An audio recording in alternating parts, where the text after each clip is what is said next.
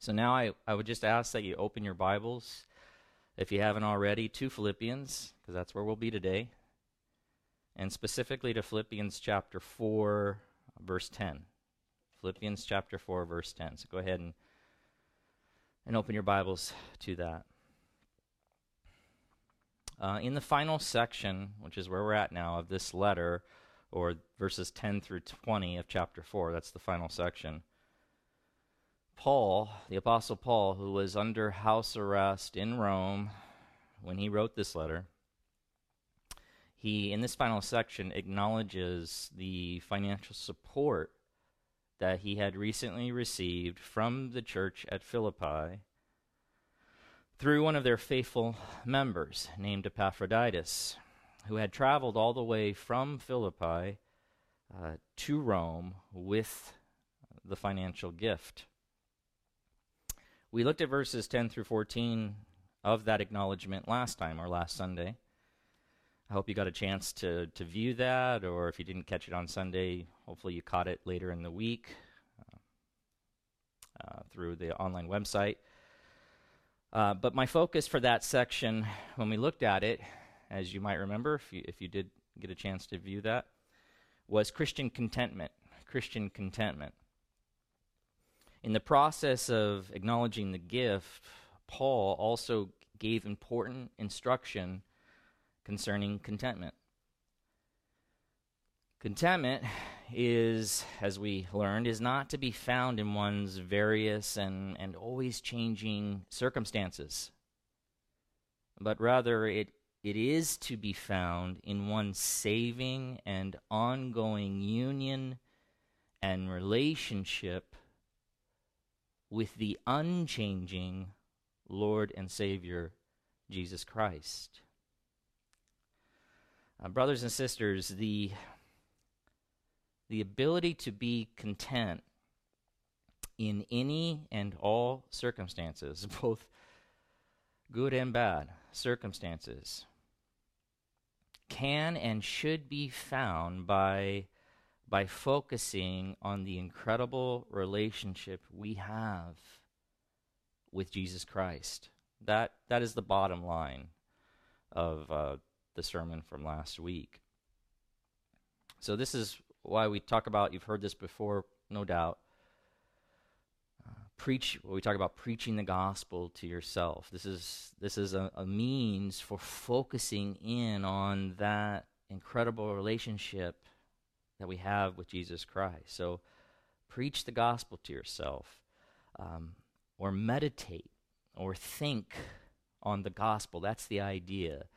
Uh, bring these things into your own mind and, and, and think carefully about them and soak in them the truths of the gospel, the truths of your saving relationship with the Lord Jesus Christ. Fill, fill your hearts and minds Okay? Fill your hearts and your minds not with junk or all the stuff um, or so many things that actually bring us harm or do us harm, but fill your hearts and minds with all the hope and promises and privileges and security that your relationship with Christ entitles you to.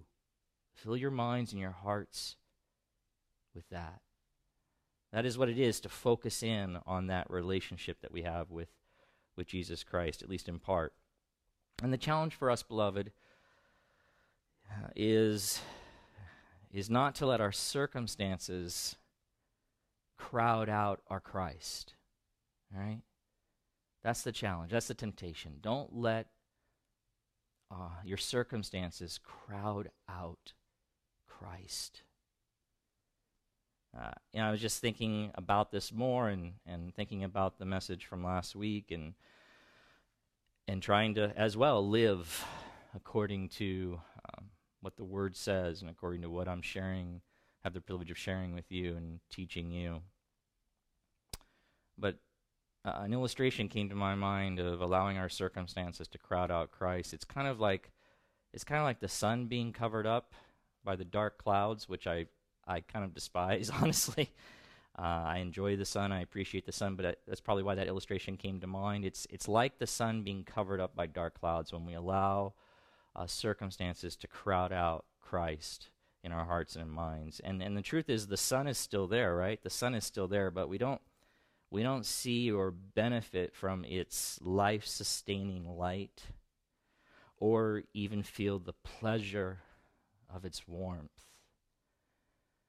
And so we can't, we must not allow, uh, we must not allow the clouds, if you will, to, to, to cover the sun. It's there. We must uh, break through in our minds, uh, removing those circumstances from our minds, not letting that f- consume us, but rather happily and, and willingly allowing our hearts and minds to be consumed by Christ.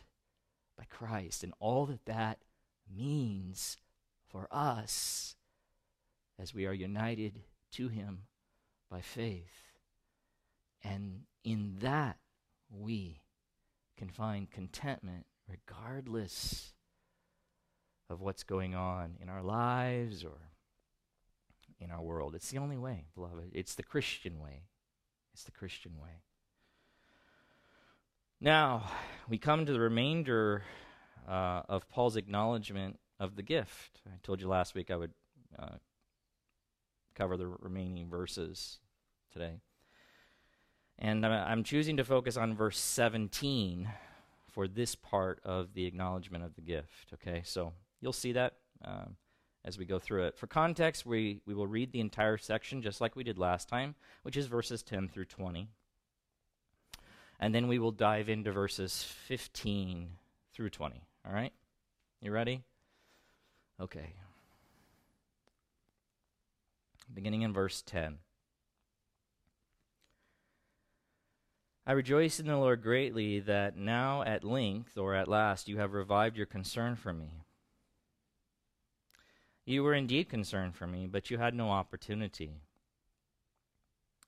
Not that I am speaking of being in need, for I have learned in whatever situation I am to be content.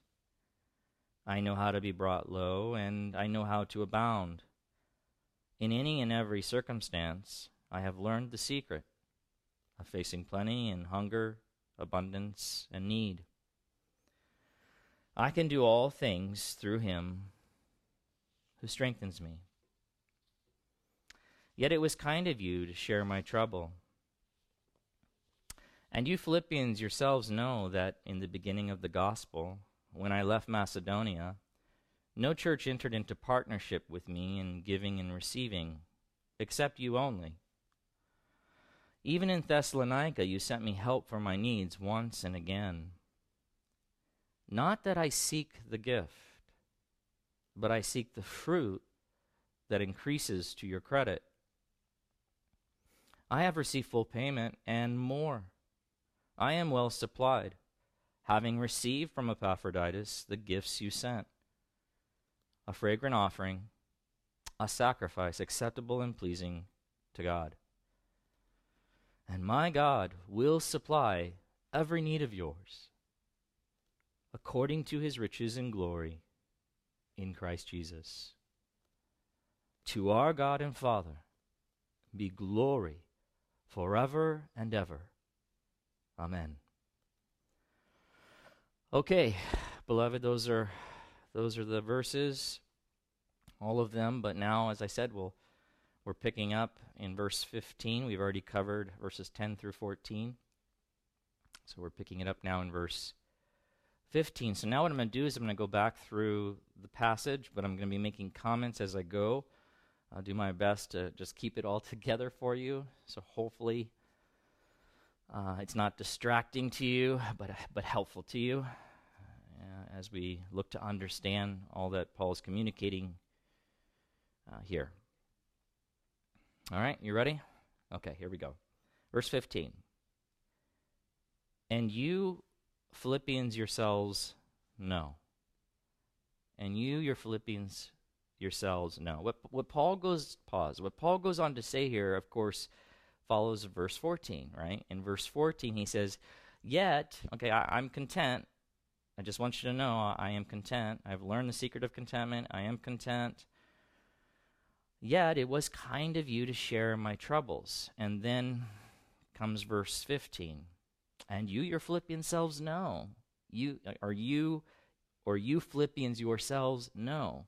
What Paul, what Paul does here is he, he continues to make it clear that and we talked about this last time that though he was content in his circumstances, and he has learned to be content in any and every circumstance uh, through his union with uh, and relationship with Jesus Christ and finding uh, strength in and through him, but what Paul does here is he continues to make it clear that though he was content in his circumstances, that does not at all mean that he was not grateful for their help. He's still he's still trying to make that point that he that he he's not saying at all that he was not grateful for their help or that their material aid was not important to him or valuable. So he what he does is he, he goes on to point out now, in verse, beginning in verse 15, the very special relationship and partnership that they have had from the very beginning and also commend them for it. One writer says, commentator says, by informing them of his memory of what they already know Paul emphasizes here how much he values their support. In effect, he's saying, What you yourselves know, I do not and will never forget. It's very valuable to me, this relationship that we have had. And Paul will get into that, which includes uh, their financial support in their partnership of, uh, with him in the ministry of the gospel. So, here we go. And you, Philippians, yourselves know that in the beginning of the gospel, that in the beginning of the gospel, pause, that is to say, in the beginning period of the gospel for the Philippians, or at the time when Paul initially came and preached the gospel in Philippi, and they had believed, and a church was formed. That's what he's talking about in the beginning. Not the beginning of Paul's ministry of preaching the gospel, but the beginning of preaching the gospel there in Philippi. It is translated this way in the NIV, which I, f- I find to be helpful. Verse 15 is translated like this in the NIV 84. Moreover, as you Philippians know, in the early days of your acquaintance with the gospel. Okay? That's good. Good translation. So, and you Philippians yourselves know, verse 15, that in, the beginning of the gospel, when I left Macedonia, pause, or when I set out from Macedonia. Macedonia, to remind you, was a province of the Roman Empire. Philippi was a city within the province of Macedonia. And so was Thessalonica which he goes on to mention in verse 16. So just keep that in mind, which is a city that was about a hundred mile journey for Paul from Philippi, a city that is Thessalonica that Paul visited and preached the gospel in after his time in Philippi. All right?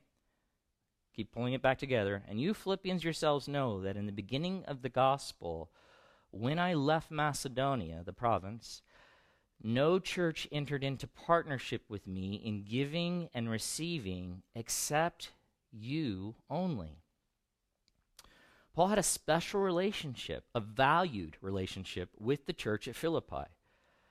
On Paul's second missionary journey, and after departing Macedonia, the church at Philippi was the, the only one at that time who had entered into partnership with Paul in what he refers to as a, a giving and receiving, a giving and receiving. Uh, let me explain it this way. Other churches had received the benefits of Paul's gospel ministry.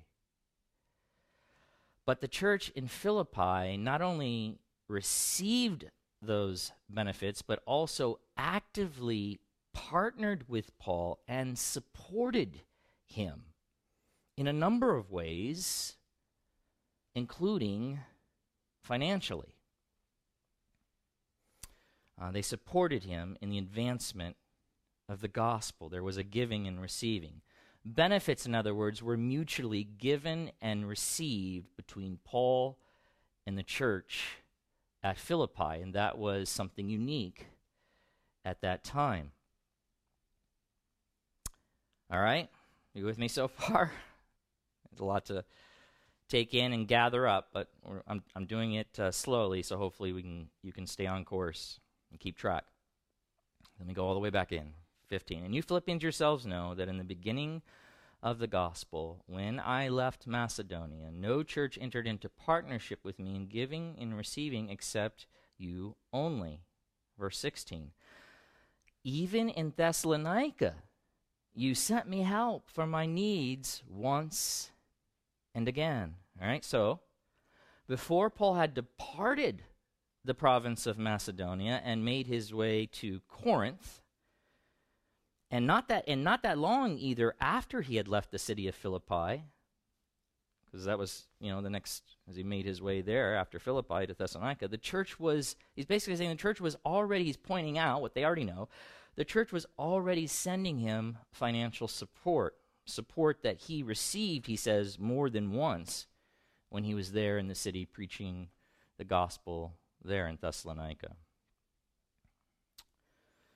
So um, that all sets us up for what now becomes uh, an attempt to clear up again any misunderstanding uh, that could be have communicated from Paul or misunderstanding on the Philippians part in bringing up this history, uh, this special history that they have in this partnership and this giving and receiving and this financial help that they have given to him. So he, he did that on one level to clear up uh, the previous misunderstanding. Look, I am appreciative. I, I, I, I, spoke about contentment, but that doesn't mean that I don't value this relationship that we have and that I haven't benefited from it.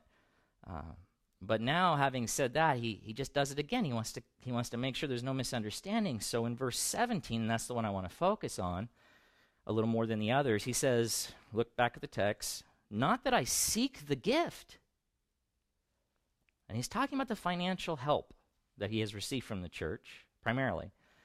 But I seek the fruit that increases to your credit. All right?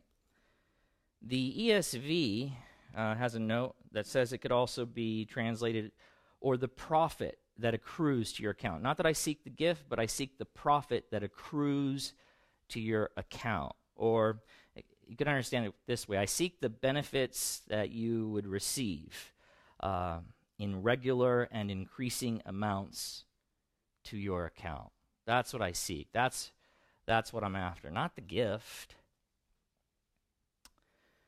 Uh, the NASB actually puts it, this is another translation of the Bible, it puts verse 17 that way with the word profit. It says it this Not that I seek the gift itself, but I seek for the profit which increases to your account. Now, the NET adds a few words here, which I want to show you in verse 17, and they add this. It says, you don't have this obviously in front of you, and as I mentioned last week, there's no screens for you to look at right now, so I'll just just listen. The NET puts verse 17, the first part of verse 17, like this: I do not say this, what he's just been talking about, because I want a gift from you. Right? Uh, or I do not say this because I am seeking a gift. I'm sorry. I do not say this because I am seeking a gift. Another translation says, I don't say this because I want a gift from you. I want you to, I want to be clear. I, I just got through recalling these things, but I'm not saying this because I'm looking for, for more from you. Uh, the NET that translates it that way, I do not say this because I am seeking a gift, says, not that I'm seeking a gift. The phrase, I do not say this, I do not say this, has been supplied in the translation to complete the thought for the modern reader. The thought is there, that's the idea. when he says, Not that I seek the gift. I'm not saying this because I'm seeking the gift. All right? Again, this is similar to what occurred in verse 11. In verse 11, you know, in verse, go back to verse 10, where he says, I rejoice in the Lord greatly that now at length you have revived your concern for me. You were indeed concerned for me, but you had no opportunity. And again, we know in context, he's talking about um, the fact, he's talking about the gift, the financial gift brought to him by Epaphroditus in the context. And that he is rejoicing in the Lord that uh, this, uh, in this tangible expression uh, in the gift of their renewed revi- uh, or again expressed concern for Paul. But then he says in verse 11, Not that I'm speaking of being in need. So I'm not speaking from, from want or a sense of need or someone who's rejoicing specifically in the gift itself, right? And, or, or from a perspective of I, I really needed that money. That's what was my entire focus. I'm not doing that. And he says, Why I haven't done that, why I'm not doing that, for I have learned in whatever situation I am to be content. I'm, I, I am content. I'm happy uh, to see your renewed concern, but I am content. So he's, he's trying to clarify, right? So one translator says this, so he's trying to avoid misunderstandings. He's doing the same thing in verse 17 as he did in verse 11, but in both places he also he also uh, teaches us something. So in, one translator says this in both verse 11 and 17 I'm not sorry, translator, commentator. In both verse 11 and 17, Paul recognizes that his preceding words were open to possible uh, misunderstanding. He therefore connects with a strong denial. Uh, the content of each denial is similar. So, Paul does not speak out of need or sense of need, verse 11. Nor does he have his heart set on the Philippians' gift, verse 17. Each then is followed by the corrective. So we see in verse 11 he has learned to be content. And the next one, I do not have my heart set on the profit that accrues to your account. In case you were thinking that that's what's going on and why I'm, I'm bringing this matter up, I want to make sure that, that you understand that is not the case at all. Okay? One writer says this concerning verse 17 I do not mean to convey the idea that I have my heart set on the gift, basically, is what he's saying. He goes on to say a possible misunderstanding, namely that Paul either coveted their gifts or was giving thanks for future favors, is anticipated by Paul and then quickly corrected. So basically, one attempt to clear up any misunderstanding from what he had previously, previously said then leads to another attempt on his part to clear up any misunderstanding. I'm bringing up this previous relationship that we've had. I, uh, I want to commend you for it. I, it demonstrates that I value it. Uh, I will never forget it. Uh, clearly, it also demonstrates I've been more than willing to accept your gifts in the past. They have helped me.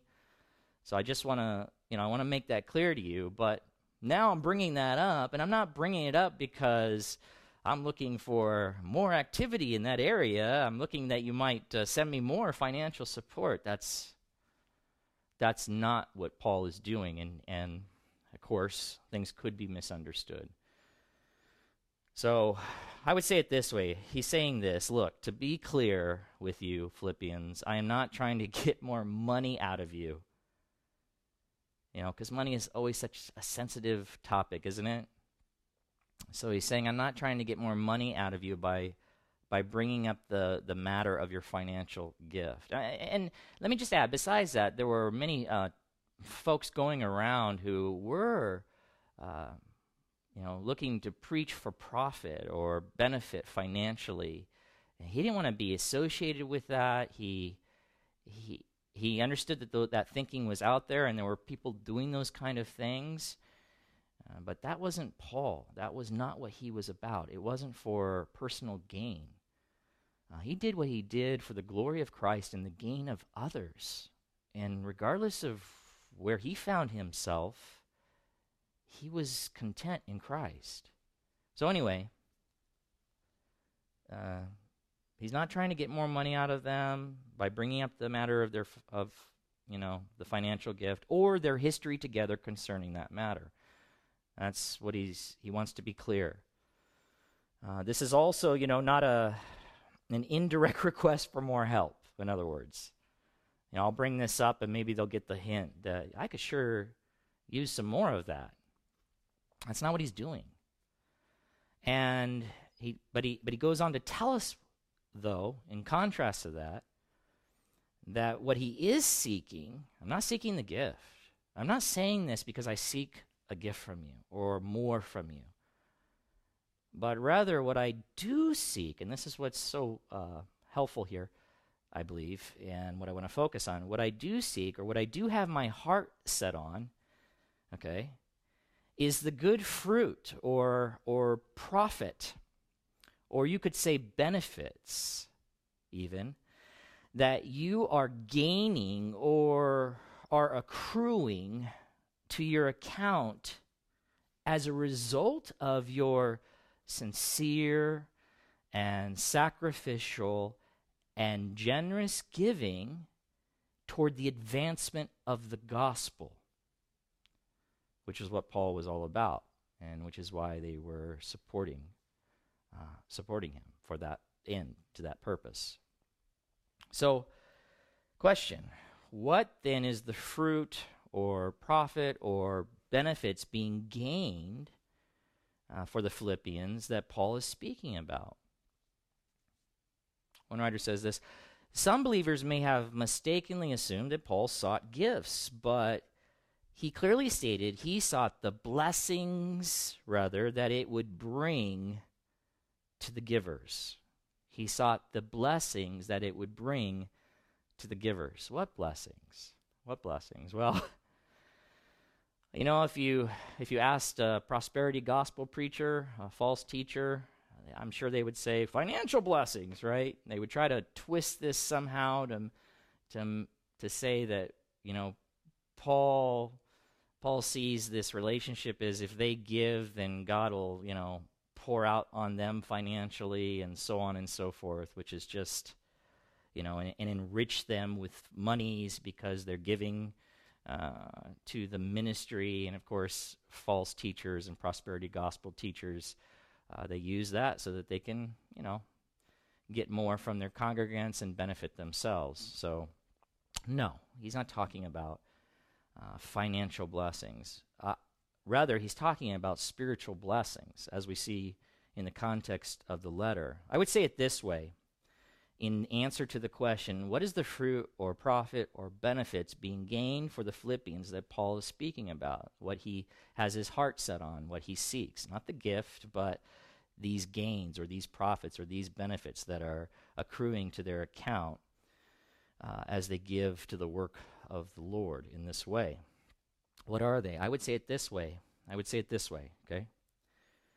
It is the sanctifying and transforming work that God is doing in their lives and in their hearts and minds through their active partnership with Paul in the gospel ministry. It is that that Paul seeks or has his heart set on. It is that sanctifying, transforming work and benefit that God is bringing into the Philippians' lives through their uh, sacrificial, uh, sincere, and generous giving and uh, to the work of the gospel ministry as they give, uh, as, as they've been giving to Paul and partnering with Paul in this way. One writer says this in the context of Paul's entire letter the term fruit, right? Because he seeks the fruit, he says. I don't seek the gift itself, but I seek the fruit, which um, increases to your credit. The term fruit, as it's translated in the ESV, points to the blessing which is continually accruing to faithful ministry in the rich development of Christian character. The writer goes on to say this listen, can write this down. Every act of Christian ministry develops and enriches him who performs it. I'm sorry, who performs it. Let me say it again. Every act of Christian ministry develops and enriches him who performs it. That's what Paul is speaking to. That's uh, that's what Paul seeks for his friends, his Christian brothers and sisters at Philippi as he brings up the matter of their financial partnership uh, with Paul in the advancement of the gospel. This writer goes on to say, as for example, when he speaks of every act of Christian ministry develops and enriches him who performs it, he says every act of love, which this was an act of love, increased their capacity to love more. He goes on to say sacrificial gifts produce spiritual growth in the givers. Sacrificial gifts produce spiritual growth in the givers, as well as support for the recipients. In other words, there are benefits for the giver as well as the recipients, real benefits accruing to their account, if you will, uh, to their spiritual well being, uh, to their conformity to Christ, uh, to the maturity in Christ, uh, to their sanctification. Sacrificial giving of this sort, okay, with the proper motivation, changes us. It changes us. It, it transforms us uh, for our good. It redirects us. It focuses. It focuses us uh, on the things that we should be focused on and sacrificing for. Uh, in order to, uh, to give to the work of ministry, and in this case, the context is financial, but in any case, it requires me to say no to something else and to, uh, to, to not buy this or to not give my time to this. And it causes me to, to look towards that as being important in my life. And the more you give, the more that occurs. Um, you know, th- it makes me think as I'm processing and working through the passage, thinking about that. Basically, the you know the blessing of giving really is what he's talking about. The blessing to the giver, uh, the spiritual blessing that comes when the giving is sincere and genuine and sacrificial and for the for the right purpose. Right, giving that honors God, giving for the advancement of the things that uh, he wants to see advanced, uh, that, that he desires to see uh, occur. But it makes me think of Matthew 6. You guys know this. I'm pretty sure you all know this passage.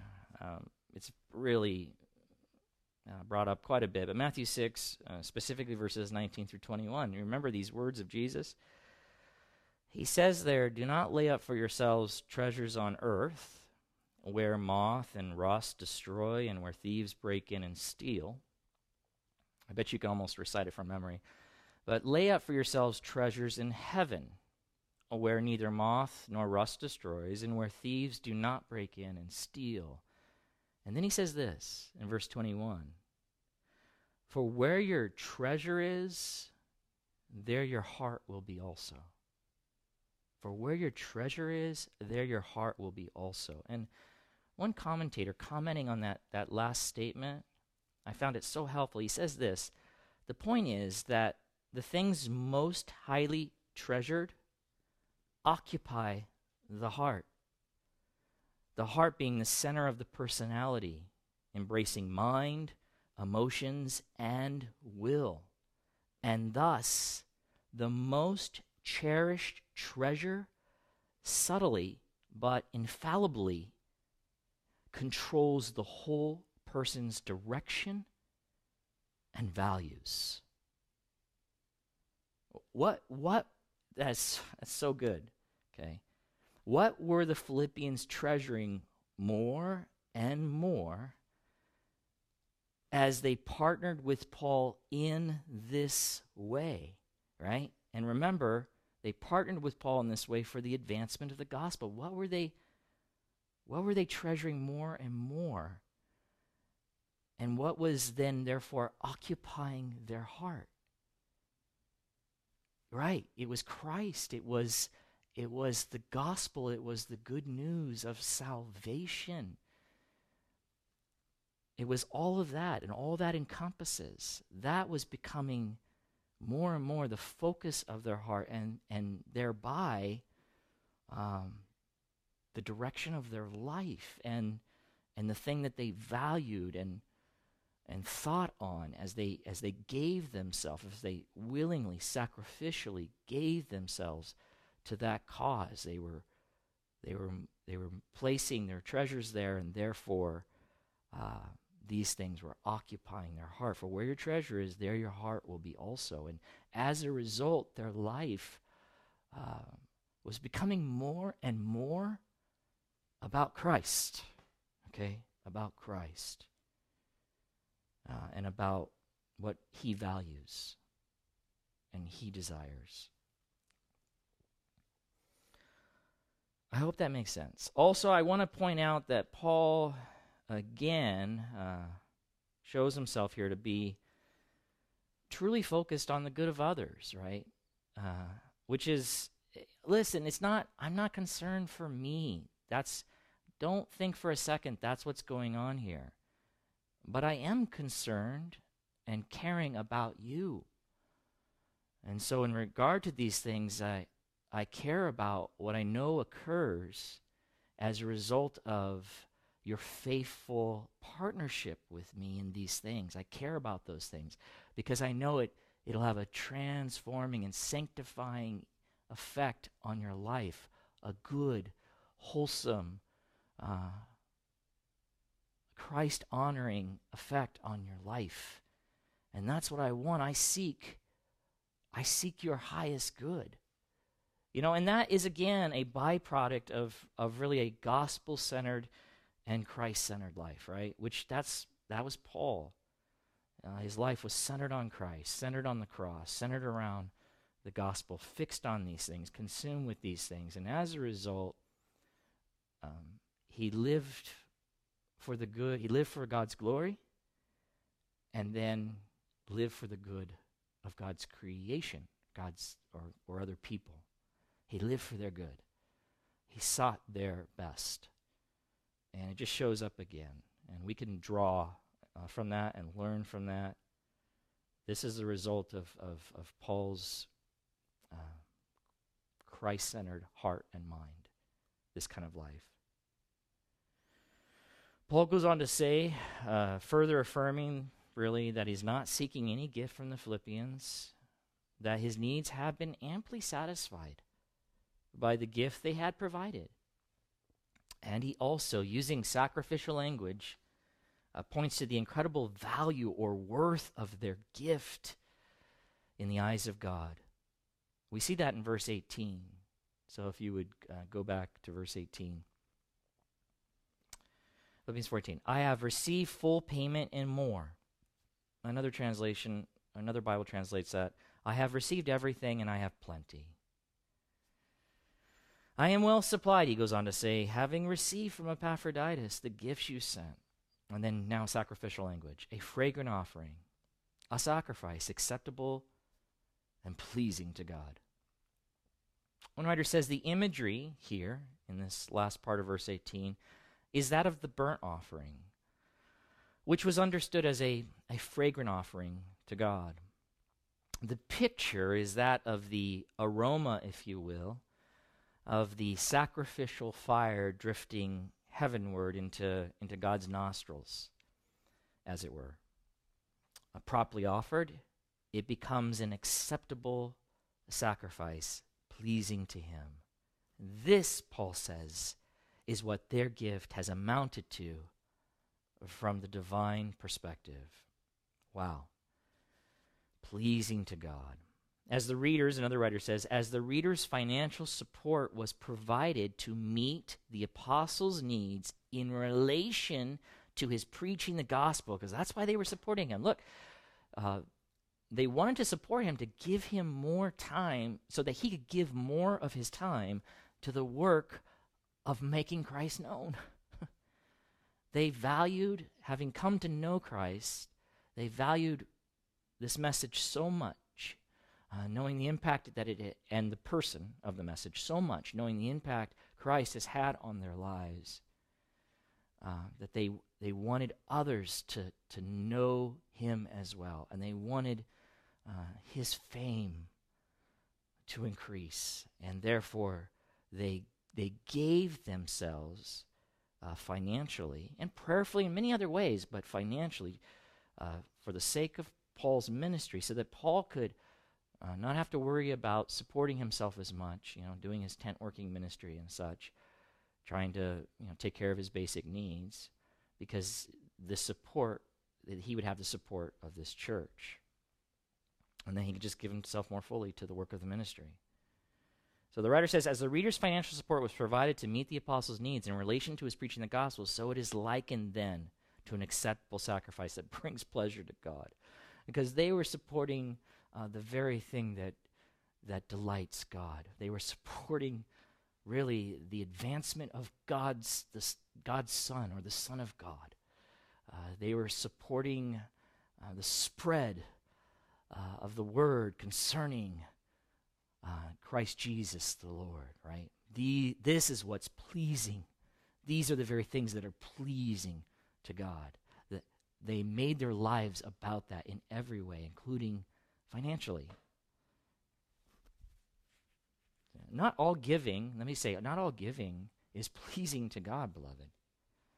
Because sometimes we, need, we have to use discretion. Sometimes Christians are, or sometimes they don't use discretion and, and they give themselves, whether it be time or, or financially, and, and probably happens financially easier because they can just send a check or, well, we don't really write checks anymore, but whatever, you know, they, they send money somehow uh, to a work to support something, but they haven't they haven't been careful to determine is this a work that actually is pleasing to God? And therefore, that giving's not ple- if it's not, then it's not pleasing to God.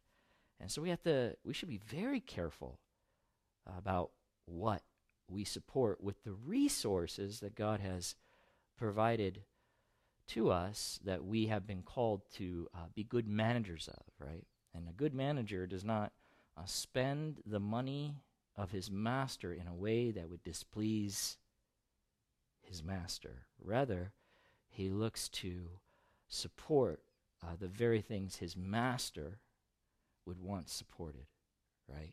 He, he looks to get behind those things. And so there's so many frauds out there and, and, uh, fake things, pretending to be things of God, which are not. We need to be very cautious and careful. Not all giving is pleasing to God. But this was in the case of the Philippians who were supporting an apostle of Jesus Christ, an authorized representative of the Lord Himself. All right? So that's an easy one uh, to figure out. One, uh, another writer says their contribution was a fragrant offering to God because of its sacrifice its Christian motivation, and its significance to the spread of the gospel. These are the things that Christians uh, should be getting behind and investing in this very thing. Um, not just their finances, but their very lives, their time, their talents, their treasure, their minds, their hearts, all that they own, giving it to the support of the spread of the gospel. By the way, Paul uses similar language as he does here in Philippians 4:18. He he uses similar language in Ephesians 5:2. In Ephesians 5:2. But there he's speaking about Christ's death for us. He uses the similar language. So he says in verse 18, he says, uh, the gift that the gifts that were brought to him from the church in Philippi by Epaphroditus, he says they were a fragrant offering, a sacrifice acceptable and pleasing to God. Listen to what he says in Ephesians 5 2. And walk in love as Christ loved us and gave himself up for us, a fragrant offering and sacrifice to God, right? Similar language is used because similar things are, are being spoken of, right? Uh, Christ giving himself up for his people is the gospel. And it is. Uh, it is something that is pleasing to God. It's according to God's uh, perfect and loving plan. It is pleasing to Him, and therefore it is a fragrant offering and sacrifice to God. And at the same time, the Philippians were uh, not giving their lives up uh, to save sinners. They can't do that because they're sinners themselves, but they are supporting um, the Savior and the spread of, of the Savior, if you will. Um, making that death on behalf of sinners, helping to make that death on behalf of sinners known to the world as they as they financially gave to the, to Paul's ministry of advancing the gospel and church planting, and therefore uh, their gift, their sacrificial gift, was a fragrant offering, a sacrifice acceptable and pleasing to God as well. Now look at verse 19, if you would, verse 19. Philippians 4:19. And then he says, "And my God, and my God, and my God will supply every need of yours according to his riches in glory in Christ Jesus." My God, if you notice there in verse 19, that's a rare expression uh, for Paul to say my God, personalizing it. One writer says the, I mean, he'll often say God or our God, connecting himself with his with his readers. Here he says my God. Um, one writer says the addition of the personal, personal pronoun my, it, it stresses the apostle's consciousness of his close personal relationship with God. Paul, he says, had long experienced the divine power to meet all his needs, right? He's just thinking about that. And my God, my need maker, or the one who meets, or meter, I should say, the one who meets my needs, and he has done that for so long. He's going to meet your needs too, all your needs too. He goes on to say, He now assures his dear Christian friends that his God will act on his behalf and fully meet their needs. Further, he says, the Philippians had generously sent support to meet Paul's needs. The God whom he serves will fully meet their every need. And of course, it's not limited to material needs, but certainly it would include and probably be more about their spiritual needs, right? He will meet your material and spiritual needs according, of course, to his timing, to his timing, his perfect timing. Another writer says this concerning verse 19. Listen, one cannot imagine a more fitting way for this letter to conclude. In terms of Paul's final word to them personally, in the midst of their poverty, and we, we, they were not a rich church, they were not a well off church, right? They struggled financially, and yet they were, uh, they sought to give sacrificially to this work and partnered and made, it, made an effort to partner with Paul in this way. But he, he says this in the midst of their poverty, and we learn about that poverty from 2 Corinthians 8 2. But in the midst of their poverty, God will richly supply their material needs. Okay? In their present suffering in the face of opposition. We learn about that in the letter from in chapter 1 verse 27 through 30. God will richly supply what is needed: steadfastness, joy, encouragement. In their need to advance in the faith with one mindset, that unity, right, that the letter uh, talks about, comes up again and again in the letter. He says God will richly supply the grace and humility necessary for it. He says further, in the place of both grumbling in 2:14 in the letter and anxiety in chapter 4 verse 6, God will be present with them as the God of peace. My God, Paul says, will act for me in your behalf by filling to the full all your needs. What a beautiful way. What a beautiful way, as the uh, comment scholar says, to close out the letter. Another says this, I'll, I'll uh, leave you with this.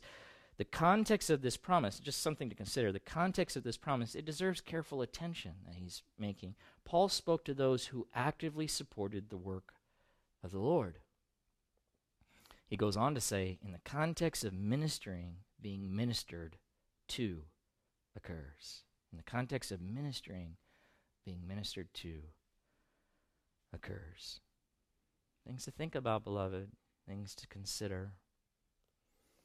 And Paul says God will meet their needs according to his riches and glory in Christ Jesus. That's how it's translated in the ESV in verse 19. And God will meet their needs according to his riches in glory in Christ Jesus. But another way it could be translated is found both in the NIV and the NIRV. I'll read both to you.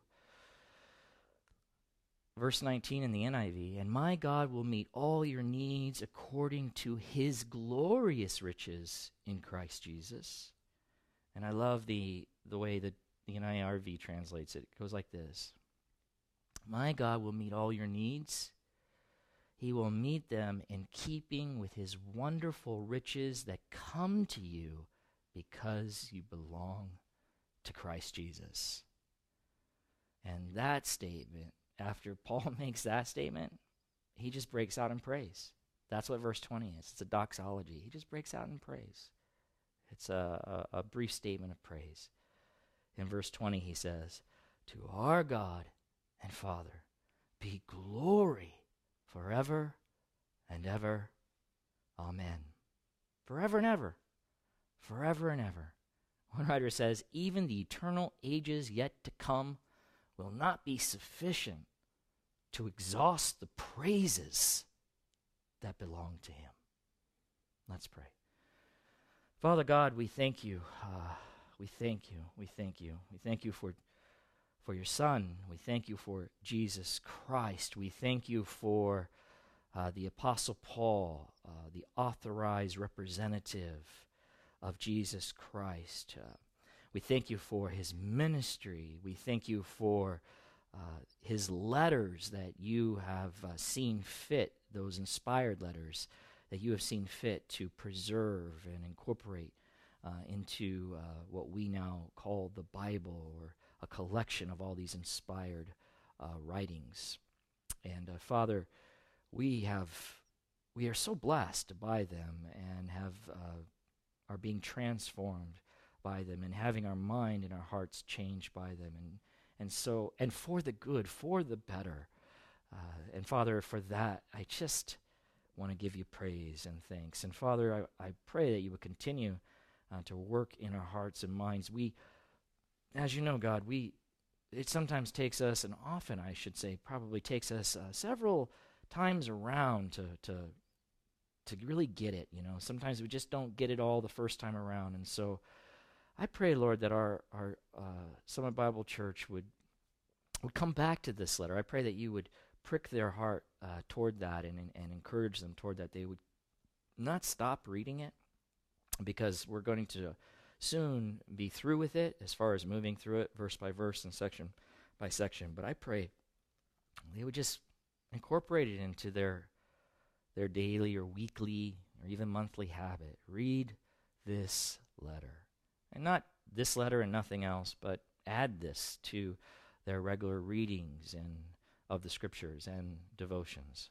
I pray that they would read it. What a what a wonderful and needed letter for us as your followers. And so, Lord, I, I just am grateful and uh, help us. Lord, you know uh, we are in need of your help, and we also just express thanks that we can find it uh, in you and in your Son, Jesus Christ, who we have relationship with now uh, because of you. And we're so grateful. We ask your blessing on these things. In his name, amen.